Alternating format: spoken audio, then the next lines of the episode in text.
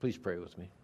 Heavenly Father, we thank you for, for a plan that's beyond our plan, uh, something so intricate, something so beautiful, the bride of Christ, the church. It's the bride that will meet Jesus in the air when he puts his feet on Mount of Olives. It is the bride of Christ that will rule and reign with him for a thousand years here on earth. Lord, give us the courage and the love and the wisdom to tell a, a country, a city, a world that is so set on running as fast as they can away from God that there's hope in Christ. Let us live in such a way that they will see the change as we act out Christ day to day. Thank you that you'll fully empower us to do that. We pray in Christ's name. Amen. Amen. Okay. Hello. Hi, everybody. Hello, hello. Um, as usual, thank you very much Okay. for the message. That was great. I stole one of your announcements. I did. You know what you did, and I'm going to say it again anyway. Okay, okay, that's okay. That's that's that's good. Um, but as we finish up our evening tonight, as always on Saturday nights, we have opportunities to ask questions. So if this is something new for you, um, this is fun. You just you can ask a question um, here. Uh, for our online family, you can also text questions in to 760-301-4840. That's the church's text phone. Um, we have it with us, and so we actually did get a few questions in on our text phone tonight. I'm going to start with we're talking about the Holy Spirit. So the question that came in is do children have the Holy Spirit or do they still have to ask Jesus into their life like a born, a born again Christian does? Okay, uh, children are innocent, uh, but they're born fallen. Uh, no, no one likes that. This well, again, we look at this sweet little dear. Now, how, how could this be a fallen angel? Let him grow to two years old. Uh, now, again, they, they are innocent until they come to that point of accountability where they cross over to the other side and choose to openly reject the conscience that God's given them, the evidence in creation. Uh, do they have the Holy Spirit? Only they have to be sinless to have the Holy Spirit. So that only takes place at the acceptance of Christ in their life. So uh, the answer is no. They have the spirit of life that God breathed into all living beings, but they don't have the Holy Spirit dwelling in them. Okay. Cool. So a, at a certain point, the, when the when they understand start understanding the differences between right and wrong and can make those choices, they would have to make that choice to follow Christ. They- And they would have to make the choice to do the right thing for the right reason, Right. Okay. out of, out of love for a, a creator that created them. Uh, yeah, Right. not, not to look good in front of their parents' Right. eyes. Because that, that kind of, if you don't mind, kind of tacking on a question to that, because I think sometimes the, the subject of when children have the understanding of what Christianity is and making that decision can be hard because for, for people who, um, who have raised their children in the church and they've learned all of the lessons in the Bible stories, sometimes children can, man, they can answer those Bible questions like nobody's business, but it, that's not necessarily a reflection of what's going on in their heart. So, what, what can we encourage parents to do to make sure that children truly understand and they're not just repeating the Bible stories?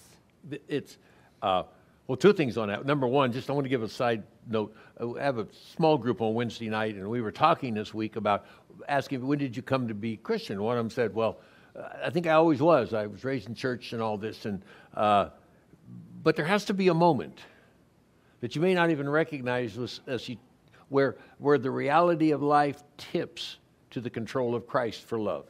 Not out of selfishness, not out of to go get me out of this forever, but when you actually come and are humbled before the cross and, and you're broken, contrite, and then you say, take over.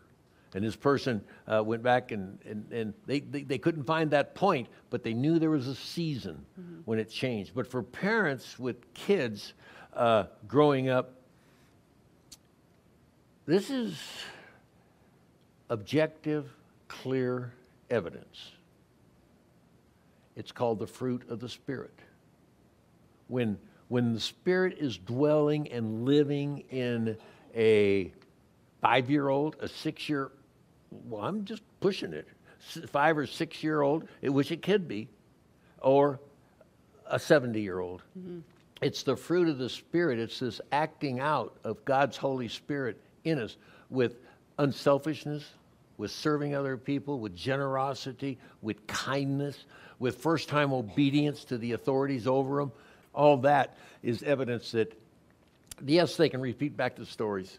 Yes, they can do that. But there's that change on the inside that if you look for that and actually teach that, um, better evidence. Cool. Okay. We're talking uh, about the speaking in tongues and the languages. So Yep. the question that came in uh, is there any way that we can know what language God used to speak to Adam? Yeah, it was, it was God talk. God talk.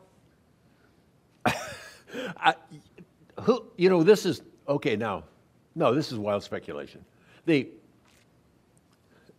the, when the nation of Israel was being rebuilt, they didn't have a national language because Hebrew, the real Hebrew, went away. They spoke Yiddish. And yet, so they became a country in uh, 1948. And they said, What language will we use?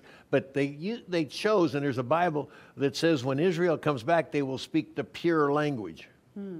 And uh, like 75 to 100 years before that, there was a Jewish rabbi who felt compelled uh, and spent 50 years writing all the instructions for speaking the original Hebrew. Wow. Yeah, and I, I don't know the guy's name. I can look it up. You can look it up on uh, the internet. But that language was ready, so when they started, they had syntax, they had dictionaries, they had everything. They had all the things that, that to be able to do that. So if I was to guess, I'm going to learn to speak Hebrew. Actually, again, the communication is going to be much beyond that. But if there's a pure language, the Bible calls that the pure language. Now, that's total speculation that everyone could go, "Pfft, Bill, you're smoking wacky weed.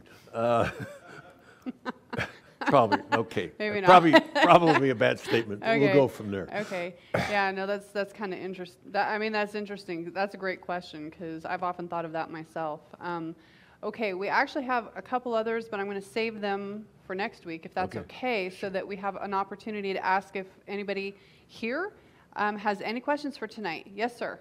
The question is, What all those who die innocent from the moment of conception to the age of accountability, they are innocent. They they will spend eternity with Christ in heaven. Some of the interesting again, and this is anecdotal type stories of people who have gone to heaven and seen a, a, a child that was lost during the, you know, the pregnancy period and recognize them as their sister or their brother. They, they're created by God. He's not letting go of them because of a sinful decision. That's strong, but a sinful decision made to take their life here on earth.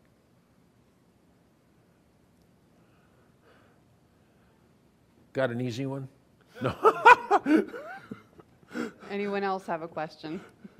No, he's coming back actually in the fall, not after the first of the year. He's coming back on the uh, uh, Feast of Tabernacles. Look it up. Okay. Okay. All right. Got it? Nice. Okay. All Zechariah right. 14.